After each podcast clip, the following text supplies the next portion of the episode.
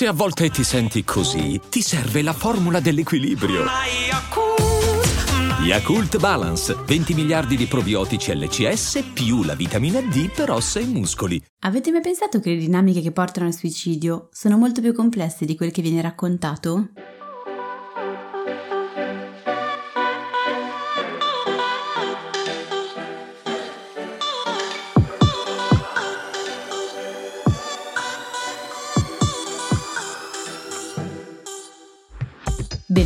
In questo nuovo episodio di TV Therapy, il podcast dove usiamo le serie TV per capire meglio noi stessi, le nostre emozioni, le relazioni, gli impantanamenti vari io sono Alessia, psicologa e psicoterapeuta e su Instagram mi trovate come Io non mi stresso. E io sono Giorgia, scrivo di serie tv e su Instagram mi trovate come Tellist, che è un blog che racconta le serie tv come meritano. Allora, oggi parliamo di un tema di cui ci avevate chiesto più volte e di cui mh, vi avevamo promesso ci saremmo occupate. Trattandosi però di un argomento un po' delicato, volevamo pensare bene a come svilupparlo e a quale serie potesse rappresentare al meglio appunto il tema in questione. L'argomento è quello del suicidio e abbiamo pensato che fosse necessario approfondirlo in due episodi. Uno, quello di oggi, focalizzato sulle dinamiche che portano una persona a suicidarsi o comunque a tentare il suicidio, poi vediamo bene, e, l'altro, che uscirà più avanti, incentrato invece sulle emozioni di chi affronta la morte per il suicidio di una persona vicino. Allora, parto dando qualche dato che ho ripreso dal sito stateofmind.it, che è molto curato, l'articolo è aggiornato tra l'altro ad agosto 2013 e dice allora il suicidio è la dodicesima causa di morte nel mondo e a livello mondiale si colloca tra le principali cause di morte per le persone di età compresa tra i 15 e i 44 anni. Riprendo un attimo la parola io, ci sarebbe da fare anche un terzo episodio sul suicidio in età adolescenziale perché meriterebbe assolutamente una trattazione a parte. Chiuso il mio inciso, riprendo eh, con le parole di State of Mind, appunto eh, principale causa di morte per le persone di età compresa tra i 15 e i 44 anni insieme agli incidenti stradali e alle malattie cardiovascolari. Nello specifico contesto italiano il suicidio in Italia rappresenta rappresenta la seconda causa di morte tra i maschi di 15-25 anni, con un numero di vittime analogo a quello causato dai tumori, il 13% del totale. Io onestamente non me l'aspettavo, quando ho letto il dato sono rimasta abbastanza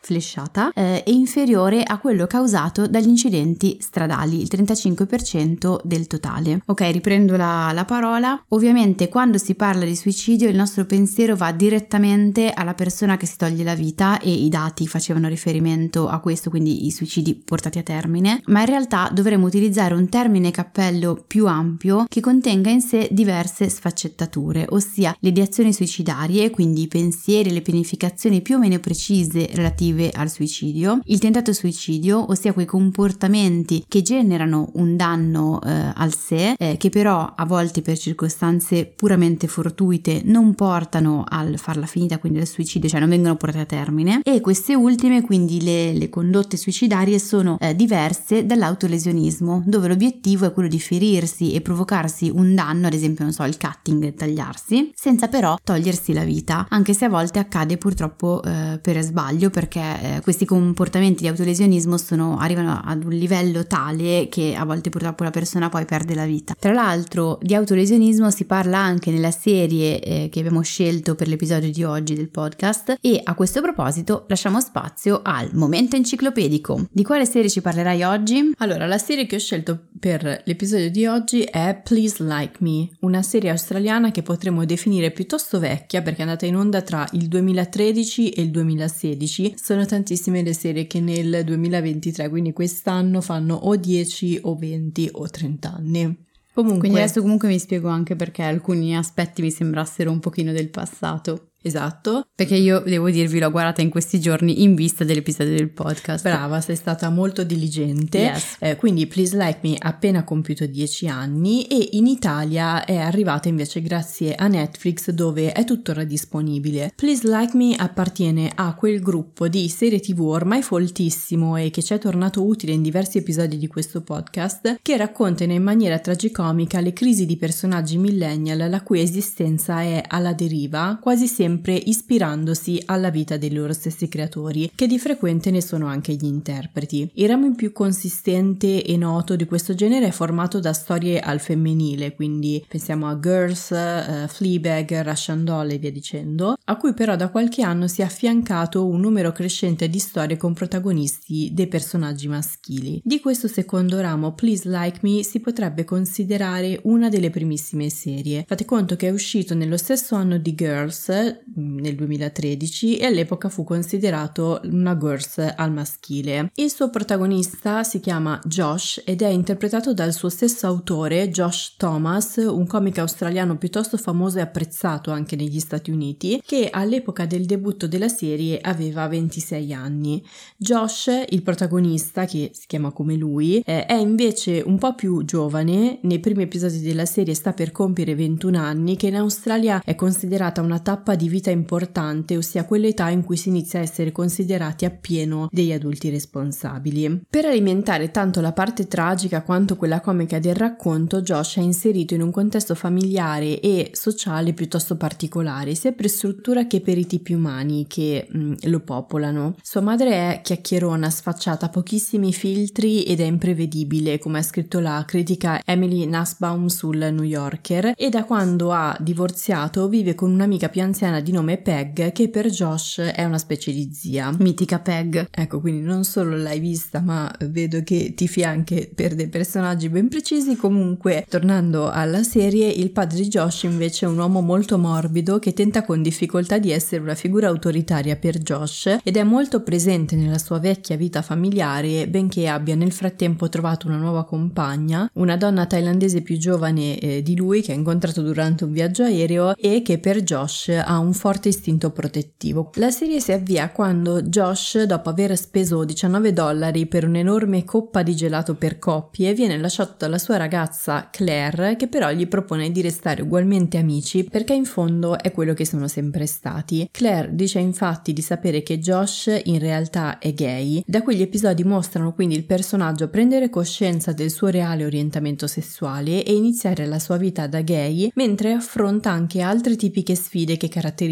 la prima decade da adulti. In realtà giovani adulti perché hanno 21 anni. Esatto, però abbiamo detto che eh, in Australia compiuti 21 anni eh, bisogna eh, darsi ecco, ai compiti da veri adulti, esatto e a condividere queste sfide con lui ci sono i suoi coinquilini, cioè la stessa Claire e l'amico d'infanzia Tom, e una sfilza di partner fissi e occasionali che si avvicendano di episodio in episodio. Il tema ricorrente, il nucleo centrale che caratterizza ogni situazione e anche il personaggio di Josh è il difficile tentativo di conciliare il bisogno di sentirsi amato e quello di far valere se stesso, cioè Josh non dice mai di no. È vero, però fin qui noi non capiamo che cosa c'entri col tema del suicidio, perché ne parliamo. Ok, adesso te lo spiego subito anche se già lo sai. Quando Please Like Me è uscita ha ricevuto tantissimi apprezzamenti e uno dei motivi per cui eh, appunto li ha ricevuti è proprio il modo autentico e tenero in cui parla di suicidio. All'interno della trama della serie il suicidio è infatti un tema ricorrente che accompagna la vita di Josh dal primo episodio fino all'ultimo. Il personaggio che dobbiamo osservare però non è tanto Josh, forse ci tornerà utile in futuro in quell'episodio in cui parleremo di chi sta accanto alle persone con pensieri suicidari, bensì sua madre Rose. L'eccentricità e la sfrontatezza che poco fa avevamo attribuito a Rose infatti non sono tratti isolati della sua personalità, ma si legano a un disturbo bipolare che in partenza viene lasciato solo intuire allo spettatore e poi esplicitato nelle stagioni successive. Rose alterna quindi delle fasi maniacali di estrema euforia, ottimismo e smania di fare ha momenti depressivi che la rendono irritabile, scostante e quando toccano i picchi più bassi includono tendenze suicide. Chi vuole approfondire il funzionamento del disturbo bipolare può farlo ascoltando un episodio piuttosto recente, cioè il numero 73 di questo podcast, dove ci aveva aiutato la regina Carlotta, lo spin-off di Bridgerton. Dato che Please Like Me è una serie un po' di nicchia e molte persone potrebbero non averla vista, cercheremo di non fare troppi spoiler e possiamo permettercelo anche grazie alla struttura della trama. Fin dal momento in cui conosciamo Josh, infatti, ci viene detto che sua madre ha tentato il suicidio poco prima, assumendo farmaci e bevendo mezza bottiglia di Baileys. Il focus del migliore amico di Josh, Tom, è su chi riuscirebbe mai a bere mezza bottiglia di Baileys. A me piace, io penso che potrei riuscirci. Ottimo, perfetto, la chiamiamo Tom per dirglielo. Comunque, dopo alcuni episodi, Rose tenta nuovamente di togliersi la vita nello stesso modo. Quindi il suicidio non è un punto di svolta, non è un colpo di scena, ma qualcosa che viene introdotto nella storia fin dall'inizio. Per tutta la serie la precarietà della salute mentale di Rose è indistricabile dalla quotidianità di Josh e anche di suo padre che per Rose assumono quasi il ruolo di tutori. E questa scelta è estremamente curiosa e rara da vedere in televisione. Per quanto le serie moderne parlino di malattie mentali in maniera sempre più frequente e accurata, ci sono ancora pochissime rappresentazioni di suicidio e quelle che esistono vengono per lo più usate con l'intento di suscitare un effetto drammatico, appunto un colpo di scena come dicevamo prima. Il suicidio viene inserito nelle storie televisive come un evento isolato che si verifica dopo una situazione particolare,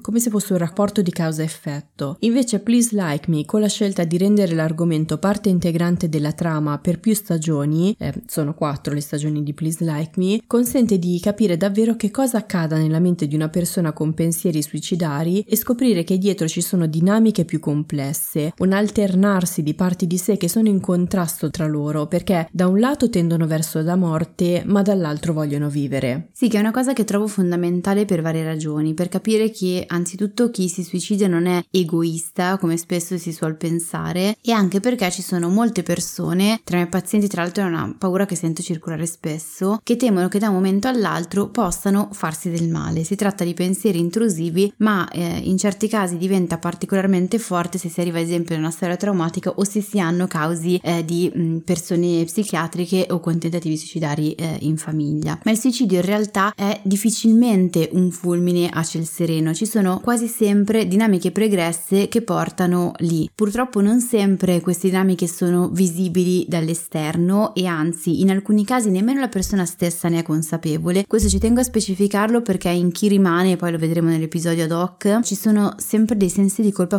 fortissimi e chi rimane ripercorre i momenti, le settimane precedenti alla ricerca del minimo dettaglio che faccia pensare ecco era prevedibile, non ho fatto nulla, non me ne sono accorto. In realtà no, è che nella maggior parte dei casi era davvero impossibile accorgersene e il tutto diventa più chiaro solo unendo i puntini a posteriori. Sì, questo è un aspetto che è rappresentato in maniera molto nitida dal personaggio di Rose e che Josh Thomas ha detto di aver voluto curare con estrema attenzione anche perché lo ha vissuto in maniera diretta. Il personaggio di Rose si ispira infatti alla madre dello sceneggiatore che tentò il suicidio quando lui era un adolescente. Thomas ha raccontato che dopo l'accaduto sua madre aveva provato una profonda vergogna e nel raccogliere materiale per scrivere la serie ha scoperto che tante persone che tentano di togliersi la vita dicono poi di averlo fatto perché pensavano di fare un favore agli altri, cioè essenzialmente di sgravarli da un peso. Da fuori però questo aspetto non viene sempre colto, spesso quello del suicidio viene visto come un atto vile o egoista da chi lo osserva dall'esterno. L'intento di Please Like Me è proprio cambiare questa percezione, portando lo spettatore a provare empatia nei confronti di Rose. Allo stesso modo di quanto accaduto alla madre di Thomas, nella serie Rose è imbarazzata per quello che ha fatto, chiede scusa al figlio, non vuole costringerla ad accudirla, chiede di prolungare la propria permanenza in una struttura psichiatrica per evitare, insomma, che accada di nuovo. Thomas ha spiegato che spesso il punto delle storie televisive è provare empatia per qualcuno che si trova in una situazione differente e aiutare a capire perché persone diverse fanno scelte diverse. È un meccanismo che viene messo in atto all'interno della trama stessa di Please Like Me, quello di essere messi davanti alle scelte diverse da quelle che faremmo noi. Piccolo spoiler, nella seconda stagione c'è un episodio, il numero 7, intitolato Frutta secca, perché tutti gli episodi hanno il nome di una pietanza, dove Josh porta in campeggio sua mamma per aiutarla ad affrontare il lutto dopo la morte di una sua compagna di clinica psichiatrica che si è tolta la vita in maniera inaspettata. Il fatto di aver assistito al suicidio di qualcun altro e di rivivere una situazione che ha già vissuto, ma stavolta in una posizione diversa, porta Rose a confrontarsi con la rabbia, il senso di impotenza e di colpa che prova in genere chi affronta la morte di una persona cara che si è suicidata e così si chiede come sia possibile che, nonostante i suoi ripetuti tentativi di uccidersi, Josh non abbia mai mostrato rabbia nei suoi confronti.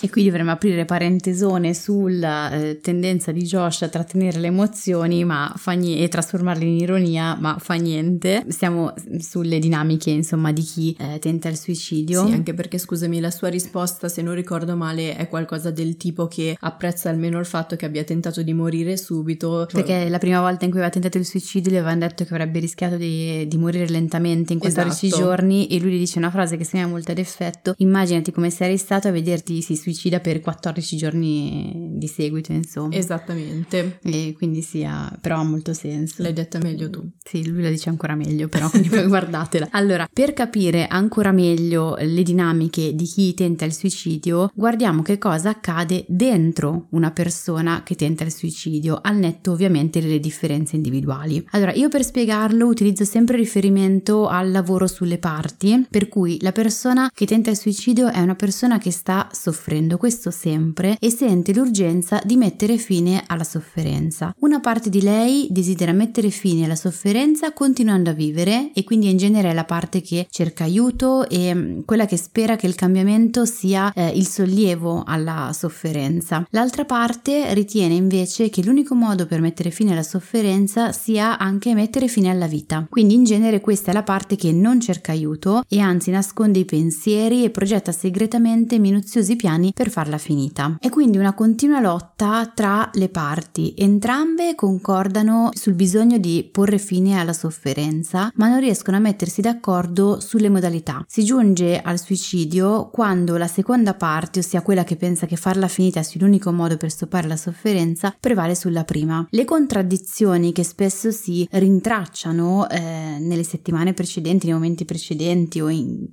il suicidio o in chi ha tentato un suicidio, tipo eh, chiedere aiuto poco prima, lasciare un biglietto, utilizzare un metodo che in realtà non è così letale, secondo me l'utilizzo del Baileys per esempio ci dà indicazioni in questo senso, mm-hmm. nel senso non ha usato i superalcolici, no. ecco. Non sono dei modi per dire ah, ok, in realtà non, insomma, non volevo farla finita veramente, ma sono tutti dei tentativi di autoconservazione messi in atto dalla prima parte, quella che spera nella fine della sofferenza continuando a vivere, quindi anche sul finire finire si vede una lotta tra queste due parti, in alcuni casi e non in tutti. Ecco, in Please Like Me questi contrasti vengono incorporati proprio nella struttura narrativa. Josh Thomas fa corrispondere ciascuna fase del disturbo di Rose, cioè i suoi alti e bassi, con una diversa stagione. Prima c'è la difficile ripresa con ricaduta annessa, poi l'euforia totale, poi una specie di normalità e infine il ritorno alla depressione. A livello visivo i capelli di Rose fungono da indicatore della fase che sta attraversando ad esempio la seconda stagione, il suo momento di euforia più elevata si apre con lei che si fa tingere i capelli di un color rosso fuoco. Quel che rende pregevole la serie, dicevamo prima, è proprio la scelta di non rappresentare il suicidio come un atto isolato, un fulmine a ciel sereno, ma far vedere bene il processo dietro, cioè l'alternarsi tra le due parti della madre. Ci sono momenti in cui Rose è attiva, voglia di fare cose vitali e altri momenti in cui si lascia andare in uno stato depressivo. Di conseguenza il personaggio, la persona che tenta il suicidio non viene associata solo alla morte, ma se ne racconta anche la vita. Spesso le rappresentazioni dell'argomento ci fanno immaginare la persona con tendenza al suicidio come costantemente depressa, sempre a letto. Ecco, non è il caso di Rose. No, direi proprio di no. Peraltro qui le due fasi sono accentuate anche dal disturbo bipolare che crea una linea di demarcazione molto forte tra i momenti di up e i momenti di down. Però vabbè, ci sono anche dei momenti in realtà in cui è molto più stabile e lucida e in cui dà Mm, quindi spazio alle emozioni, come dicevi tu prima, e alla paura, ad esempio, di aver ferito, di aver fatto arrabbiare il figlio e alle sue stesse emozioni eh, davanti alle proprie emozioni dinanzi al suicidio dell'amica. Sì, in un'intervista a Entertainment Weekly, Josh Thomas ha spiegato che la linea narrativa di Rose e in generale le linee narrative che parlano di suicidio era difficile da raccontare in televisione perché è così complessa e ricca di sfumature da richiedere anni per essere raccontata. Thomas ha detto, ad esempio, di essersi sentito spesso in difficoltà quando le persone gli chiedevano se il personaggio di Rose sarebbe, mettiamolo tra tra virgolette guarito perché nella realtà una persona bipolare o depressa non sta bene da un momento all'altro ma affronta appunto un processo ben più complesso. Sì, proviamo quindi anche un attimino a rispondere a una domanda che spesso ci si pone, ossia chi tenta il suicidio è necessariamente una persona eh, psichiatrica? Allora, chi tenta il suicidio è sicuramente una persona che non sta bene e che sta attraversando una sofferenza profonda da cui non vede via d'uscita. I tentativi suicidari sono molto frequenti nella popolazione eh, psichiatrica,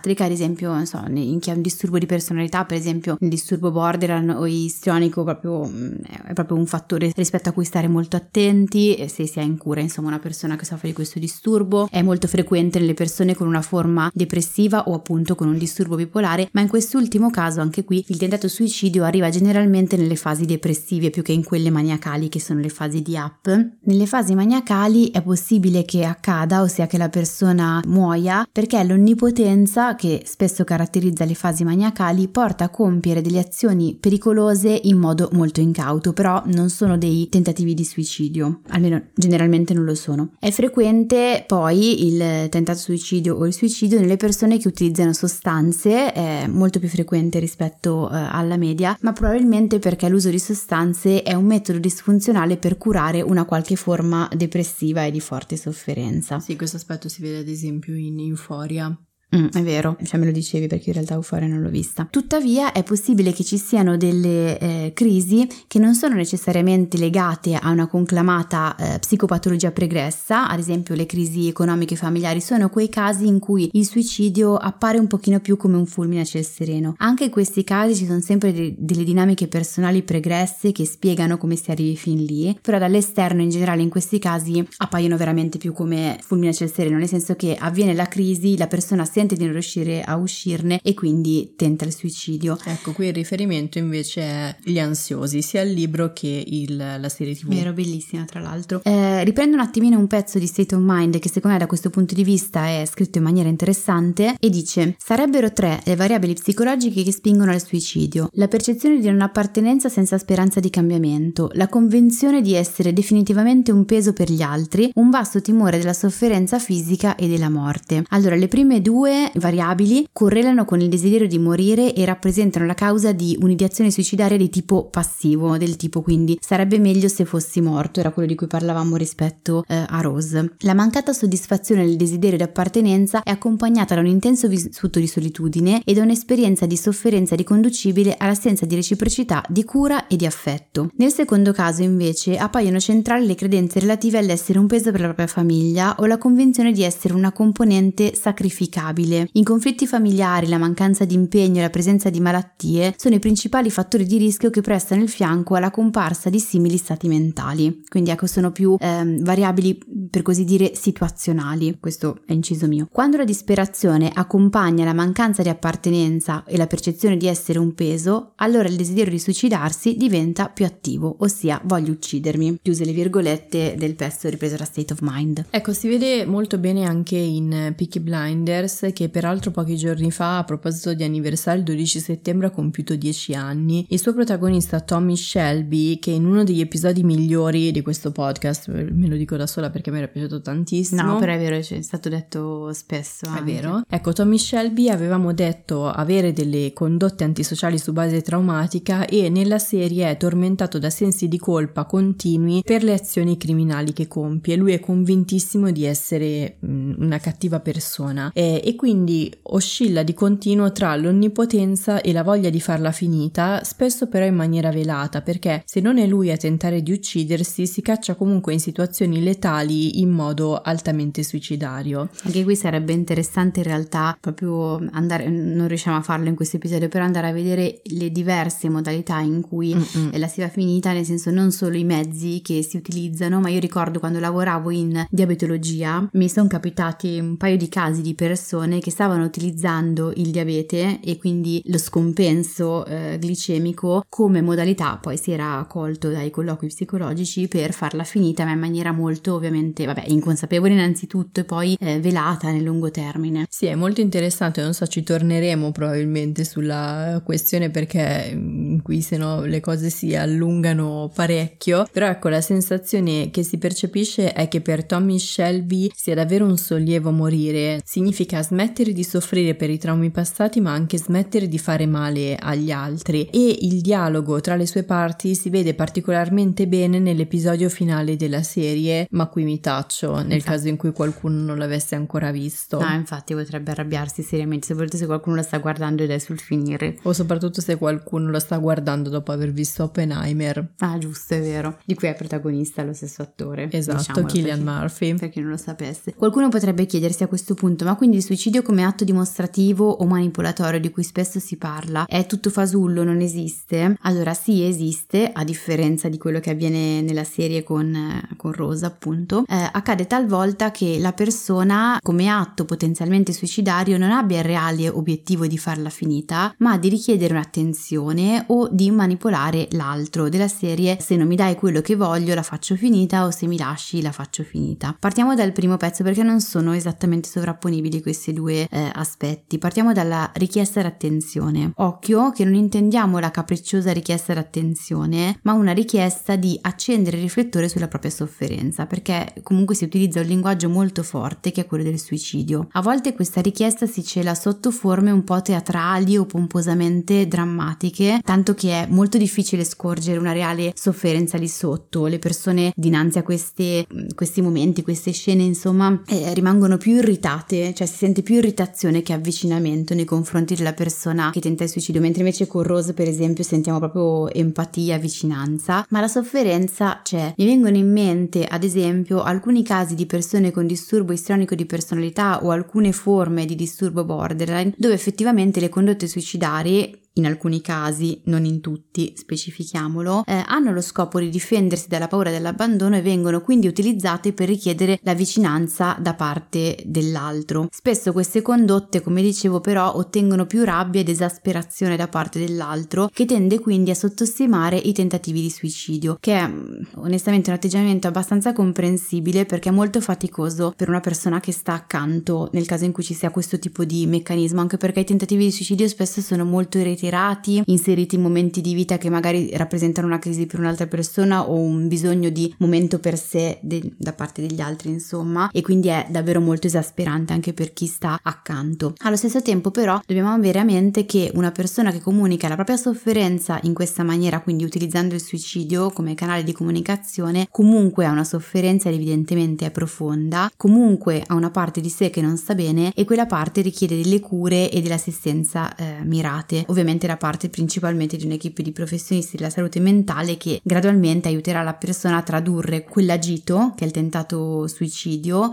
in qualcosa di, che ha a che fare più con i pensieri, le parole e le emozioni e quindi il tradurlo in ho bisogno di attenzione, ho bisogno che tu mi stia vicino, ho bisogno che tu non mi abbandoni, ad esempio. Il punto è che c'è una parte del paziente che ritiene che l'unico modo per aver vicino l'altro è, fa- è farlo facendolo preoccupare. Ed è un meccanismo che è molto disfunzionale ma soprattutto pericoloso e per questo che non va mai sottostimato perché il rischio è quello che si alzi il tiro. Si dice so in gergo si dice proprio così alzare il tiro. Ossia di mettere in atto comportamenti sempre più a rischio finché si mette fine alla propria vita anche se l'obiettivo era solo quello di andarci vicino e quindi di aver vicino l'altro. Quindi mai sottovalutare una, um, una verbalizzazione di eh, desiderio di suicidarsi con un tanto vuole solo attirare l'attenzione, ma occorre richiedere sempre l'intervento dei professionisti senza sottovalutare la questione, anche se abbiamo la quasi certezza che l'obiettivo della persona non sia quello di farla finita. Comunque bisogna prendersi cura di quella sofferenza. C'è tuttavia un caso, e qui passiamo alla seconda parte, quella della manipolazione, in cui diciamo alla persona, eh, cioè a chi sta accanto, di non occuparsi, ehm, ma anzi di tagliare i contatti, ed è quello della manipolazione da parte di una persona con un disturbo psicopatico. In questo caso rimandiamo all'episodio 75 di questo podcast per capire meglio il funzionamento della psicopatia. Era l'episodio in cui parlavamo delle forme più gravi e anche pericolosi di narcisismo. Questa questione mi è capitata spesso nel caso di rotture di relazioni con persone che hanno grave eh, psicopatologia, quindi il mio paziente stava eh, o sta con una persona che ha una grave psicopatologia di questo tipo, cioè quindi di tipo psicopatico e spesso sono relazioni caratterizzate da violenza psicologica e anche fisica, dove il suicidio viene utilizzato veramente come un ricatto, quindi o rimani con me o mi uccido, per poi, una volta rimasta con sé, la persona si riprende nel, con il ciclo della, della violenza. Allora, in questi casi, se come professionisti ci stiamo occupando di sostenere il o la partner eh, nella messa in sicurezza, chiediamo di non rispondere ai messaggi e la mettiamo in guardia sul tipo di meccanismo che si sta innestando. E quindi spieghiamo proprio che è un, tendenzialmente mm, è un meccanismo per cui si utilizza il suicidio come mezzo manipolatorio per tenere vicino l'altro, ma con gravi conseguenze poi nel caso in cui l'altro rimanga vicino. C'è un rischio suicidario anche in questi casi, in alcuni sì, non sempre, cioè in alcuni casi è solo a parole, anche qui non andrebbe sottovalutato, eh, ma è come in mare, cioè se c'è bandiera rossa il bagnino non deve buttarsi in mare perché il rischio è quello di perdere due persone, quindi quello che si fa in genere è dire alla persona partner di mettersi in sicurezza e poi saranno altri professionisti della salute mentale di occuparsi della persona per quanto possibile con psicopatologia psicopatica. Ecco, adesso hai fatto accenno a esempi di interventi che vengono fatti in terapia e in Please Like Me per un certo momento, che corrisponde alla parte centrale della serie, anche Rose si sottopone a un trattamento terapeutico. Dopo il secondo tentativo di suicidio viene ricoverata in una struttura per persone con disturbi psichiatrici. Questa struttura peraltro è privata perché Rose vuole evitare appunto il fatto di essere ehm, rimandata a casa prima del tempo. Prende i farmaci, fa terapia e su sua stessa richiesta ci rimane oltre il tempo dovuto, dopodiché viene dimessa, sembra stare bene, porta a vivere con sé anche un'altra paziente con cui ha stretto amicizia, che peraltro è interpretata dalla comica Hannah Gatsby, autrice di uno dei pezzi di stand-up comedy più divisivi degli ultimi anni, cioè Nanette, che si trova su Netflix. C'è chi lo considera potentissimo e chi invece ricattatorio nei confronti del pubblico. Comunque, tornando a Please Like Me, la serie ci mostra insomma che l'intervento terapeutico può avere degli effetti positivi su una persona con tendenza al suicidio. Quello che però non ci viene mostrato è come è strutturato questo intervento terapeutico e quanto a lungo termine possano essere i suoi effetti, cioè la dico in maniera molto concreta e colloquiale. Si può sradicare il pensiero di togliersi la vita dalla mente di una persona? Sì, eh, si lavora sulla sofferenza che porta ai pensieri o alle condotte suicidarie ed eventualmente psi- anche sulla psicopatologia, sulla t- sintomatologia sottostante. Ci sono diversi protocolli e metodi di lavoro eh, rispetto al suicidio, io credo sempre che un buon professionista ne debba conoscere più di uno perché a seconda della persona poi si applica quello che è eh, meglio per il caso, per la persona insomma eh, in questione. Tendenzialmente parlo di quello che in genere io faccio, parto sempre sottolineando la sofferenza e cercando di non aver timore a esplicitare termini come suicidio e morte. Parentesi, dobbiamo aver fatto un buon lavoro su noi stessi, noi terapeuti, perché in genere questa del suicidio è una faccenda su cui facciamo molta fatica per due ragioni. Uno che spesso è un tema su cui si fa fatica in generale e due perché abbiamo in alcuni casi anche proprio delle, una responsabilità penale nel caso in cui il paziente poi effettivamente la faccia finita. Quindi è, è un terreno che è scivoloso e su cui dobbiamo aver fatto proprio un, un buon lavoro e non avere paura, anzitutto noi per primi di parlarne però chiusa parentesi, chiuso l'inciso, perché parlo esplicitamente di, utilizzo esplicitamente i termini suicidio e morte? Perché credo che sia importante dargli forma concreta, metterli su un terreno comune in maniera anche molto visibile e poterli osservare come qualcosa che esiste e non come qualcosa che bisogna nascondere. Quindi in genere dico una frase tipo, cavoli, per arrivare anche solo a pensare a una cosa del genere, la sofferenza deve essere stata davvero molto forte e insopportabile ed è difficile anche solo immaginare come si senta, ovviamente in maniera un po' pochino più calda di così, ma adesso non, non mi viene senza avere la persona davanti. Una frase simile, eh, che ha l'obiettivo appunto di esplicitare la sofferenza che c'è dentro al paziente, mira a parlare a entrambe le parti, a far sentire che c'è un pezzo che li unisce e quel pezzo è proprio la sofferenza.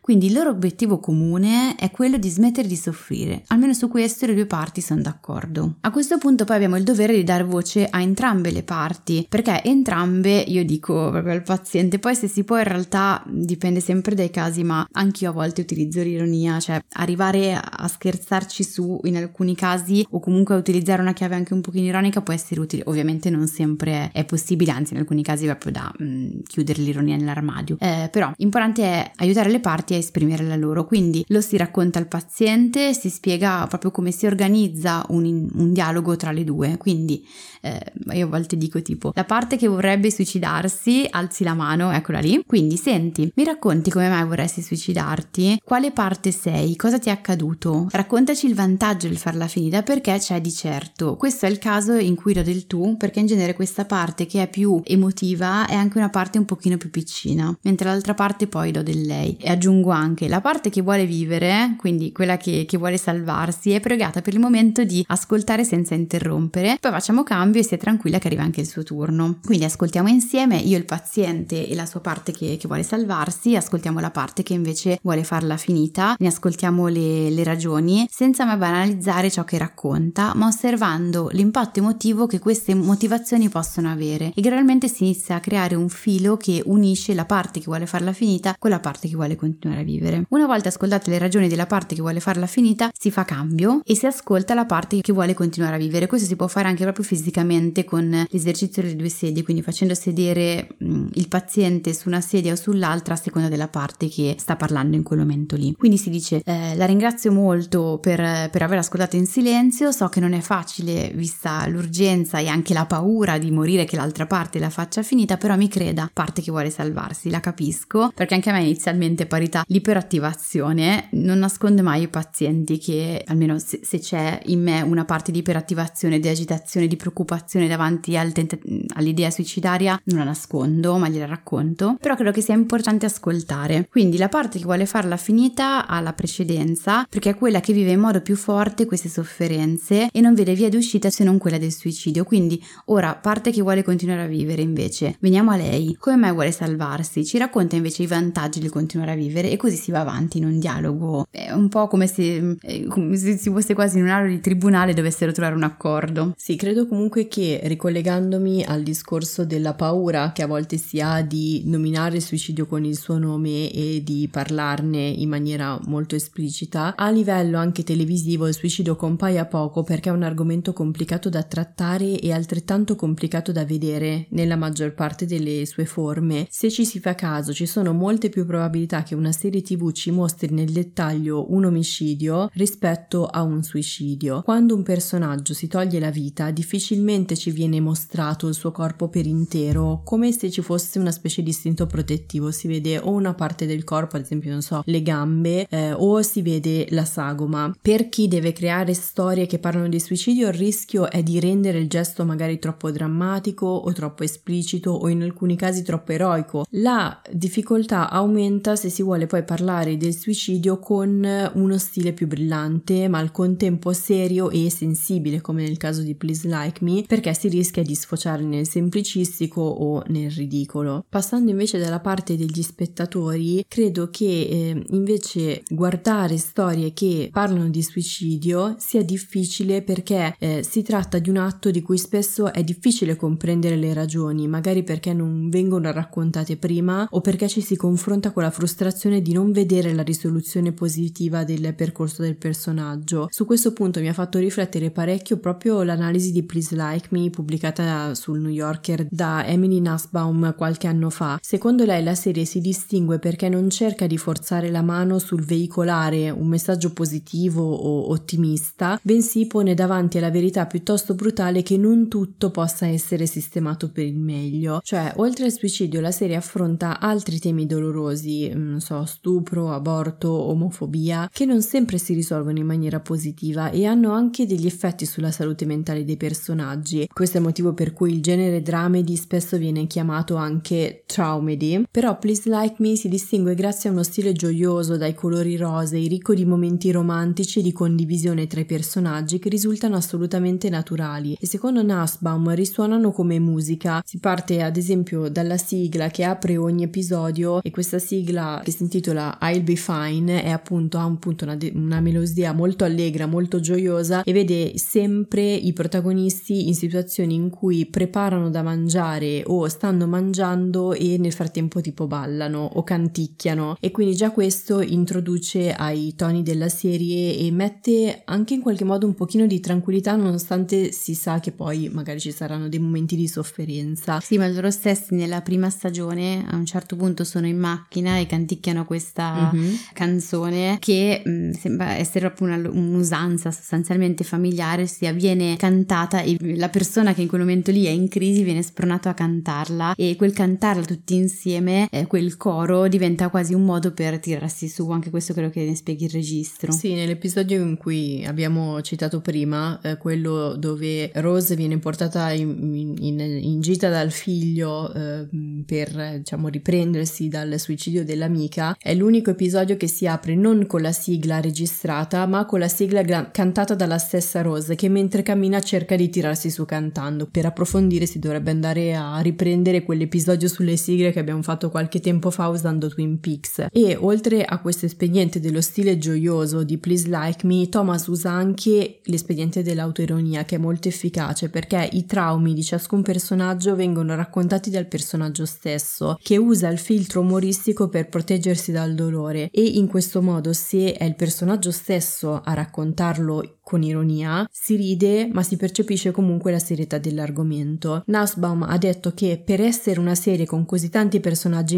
infelici, Please Like Me è sorprendentemente gioiosa da vedere. In ogni caso, lo stesso Thomas ha eh, spiegato mentre raccontava come ha scritto la serie che la televisione molto spesso, comunque le storie che vediamo molto spesso tendono a cercare di dare una spiegazione semplicistica a tutto perché insomma non si sopporta nel vedere la frustrazione di vedere cose che non vanno per il verso giusto e che invece uno dei modi per poterle fare digerire eh, è proprio rendere il più stratificate possibili, come ha fatto appunto per il, um, le tendenze suicidarie del personaggio di Rose, cioè renderle così stratificate che poi sei in grado di capirle e di affrontarle. Sì, che tra l'altro secondo me questa serie ha un grosso merito che è quello di aiutarci poi a riconoscere non solo le dinamiche della persona che tenta il suicidio, ma anche le dinamiche di una persona che soffre di più o meno forte psicopatologia perché vengono inseriti proprio nella quotidianità. Molto spesso noi siamo abituati a pensare, cioè soprattutto chi non ci lavora, è abituato a pensare alla persona con eh, patologia psichiatrica più o meno grave come un qualcuno di strano, no? Guardandolo come se fosse su un manuale qualcuno che ha bollato in fronte eh, psichiatrico. In realtà no, cioè proprio tanta una normalità, però insomma che il termine passi in maniera positiva e una quotidianità anche della, della psicopatologia che secondo me aiuta proprio anche a riconoscerla nel, nel quotidiano anche intorno a sé e quindi perché no in alcuni casi poter essere poi motivo di poter prendersi cura delle persone che stanno di fronte anche quel ti vedo che ogni tanto insomma la quotidianità ci impedisce di, ehm, di fare. Quindi siamo giunti alla fine di questo episodio. Come sempre vi lasciamo in compagnia di tre serie tv simili che in questo caso è stato un'epopea trovare è stato difficilissimo proprio perché eh, si trovano tante serie dove ci sono personaggi che affrontano eh, il, il, diciamo, gli effetti eh, di ehm, affrontare la morte di qualcuno vicino che è avvenuta per suicidio, ma ci sono poche serie che invece mh, parlano di personaggi che ehm, decidono di suicidarsi, soprattutto che lo fanno in una maniera così approfondita come lo fa Please Like Me. Però ecco, noi ci abbiamo provato e mi dispiace di non essere riuscita a trovare nulla di comico. Poi sono sicura che dopo questo episodio ci arriveranno dei consigli o che comunque mi verrà in mente qualcosa. Che i consigli li condividiamo volentieri e ricordiamo però che di comico c'è Gli Ansiosi che comunque ha un registro eh, anche quello più stratificato e anche comico e parla anche di suicidio. Sì, insomma, assolutamente. Parte. Da leggere però prima il libro e dopo vedere la serie tv. Magnifico. Comunque venendo alle tre serie tv simili, la prima si chiama Surface, al momento su Apple TV Plus, è un thriller uscito poco meno di un anno fa con protagonista una donna che dopo aver tentato il suicidio si risveglia e scopre di aver perso la memoria. Gli episodi la seguono quindi mentre cerca di rimettere insieme i pezzi per capire cosa le sia successo. La serie ha ottenuto pareri un po' tiepidi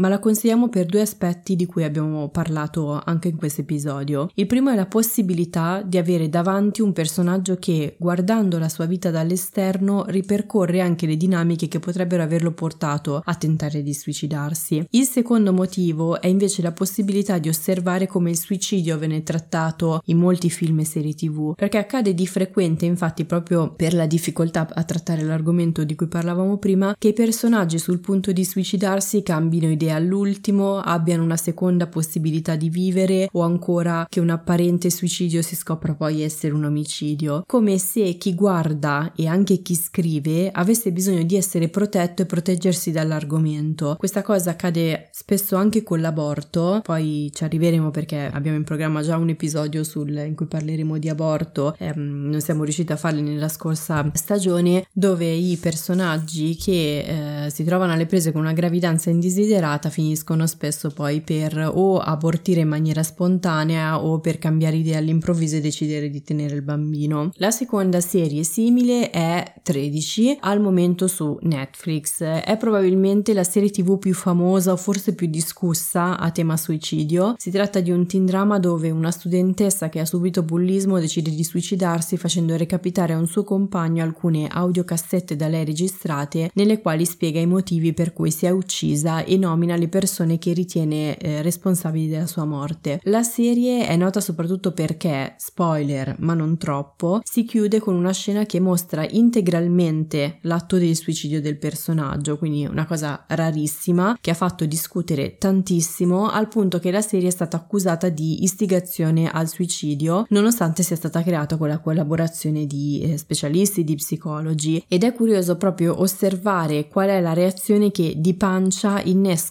in noi l'argomento. Ricordatevi solo che non serve andare oltre la prima stagione, perché se già la prima è un po' così, cioè dopo qualche episodio inizia un po' a, eh, ad andare per le lunghe e poi per le stagioni successive si perde abbastanza. Il terzo e ultimo consiglio eh, si chiama Avisi True Stories, che volevo vedere tra l'altro. Ecco, però purtroppo al momento non si trova da nessuna parte, ma io l'ho inserito lo stesso perché mi è venuto in mente così in un flash e eh, Insight, es- si chiama Insight. Ok, un insight ed era il mm, suggerimento più prezioso sul tema che si possa dare o comunque uno dei più preziosi. È un documentario uscito nel 2017, pochi mesi dopo il suicidio del DJ svedese Avicii, il cui vero nome era Tim Bergling. Il film ripercorre la sua storia dai primi passi nel mondo della musica, al grande successo, fino alla scelta di ritirarsi per un certo periodo per prendersi cura della propria salute fisica e mentale, che però poi è culminato appunto con la sua morte. Da qui si possono osservare davvero bene le dinamiche dietro l'atto del suicidio, che non è un atto isolato, ma un insieme di nodi che Bergling si portava dietro da molto tempo, vivendo continui alti e bassi. Lui non si sentiva adatto alla vita stressante da, da DJ, eh, era molto introverso, eppure faticava a sottrarsi agli impegni lavorativi benché lo stessero logorando. Eh, fate conto che eh, lui arrivava da 813 serate in 8 anni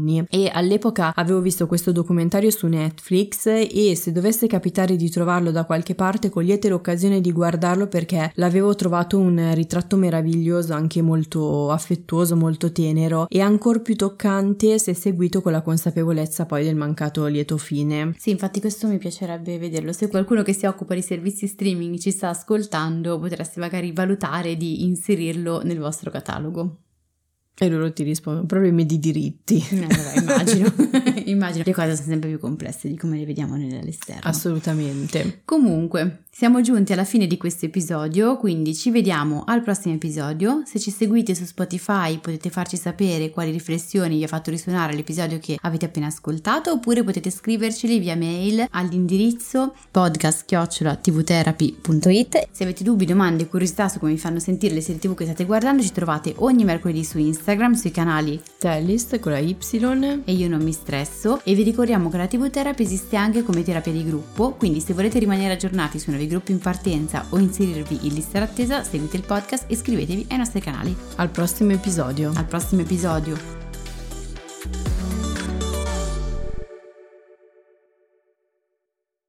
Sai che quando dici questa frase ti tiri su come se qualcuno ti tirasse su con un filo? In che momento della frase?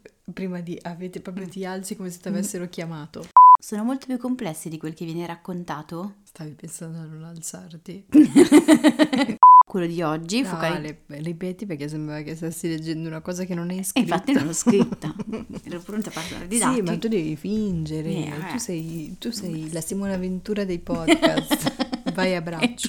Puoi fare caso quando faccio mentre tu parli, perché eh, se non ci fai caso... concentrata su di me, non posso fare caso anche al resto. Quanto hai scritto? Poco. Sembra lungo. Sembra lungo ma non lo è. Questo ha perso una ruota. Porca miseria. Io ho sempre pensato che fosse ambientato in Inghilterra. Io capivo perché continuassero a darsi degli australiani uno con l'altro. Erano a Melbourne. Adesso ho capito. E dicevo, chissà in che luogo dell'Inghilterra si trovano con questa casa sul mare. Mitica Peg, uno dei miei personaggi preferiti. Vai, Peg. eh, non va molto lontano. Io tipo sempre per chi perde. Questa non si chiama me. No, mai. Mai. Non si dice così. Non dirlo. No, mi, mi, mi dispiaceva che lui era, May. era l'unica Perché- senza Perché si nome. sbagliano anche se no. Forse- May. No, perché è difficile dire anche loro sbagliano. Mitica mai. Ma sai che lei è un medico in realtà? non è sì? un'attrice? Veramente, perché l'hanno presa? Perché è un medico che fa l'attrice. Eh, forse anch'io potrei fare Cioè fa entrambe le cose. Ah. Non parlare in mente strane idee. Sì, assolutamente interessante. Non l'avevo ancora fatto, però. No, è vero. Eh. Sto migliorando con il mio disinteresse cronico. Mamma mia. Vacanze in Sicilia o in Sardegna? Con i traghetti GNV porti tutto quello che vuoi, ti rilassi fino a destinazione e se prenoti entro il 14 maggio, posto ponti a partire da 33 euro. Non c'è modo migliore per andare in vacanza. Scopri i dettagli su gnv.it. Offerta valida sulle linee Napoli-Palermo e Genova-Olbia, 10.000 posti disponibili.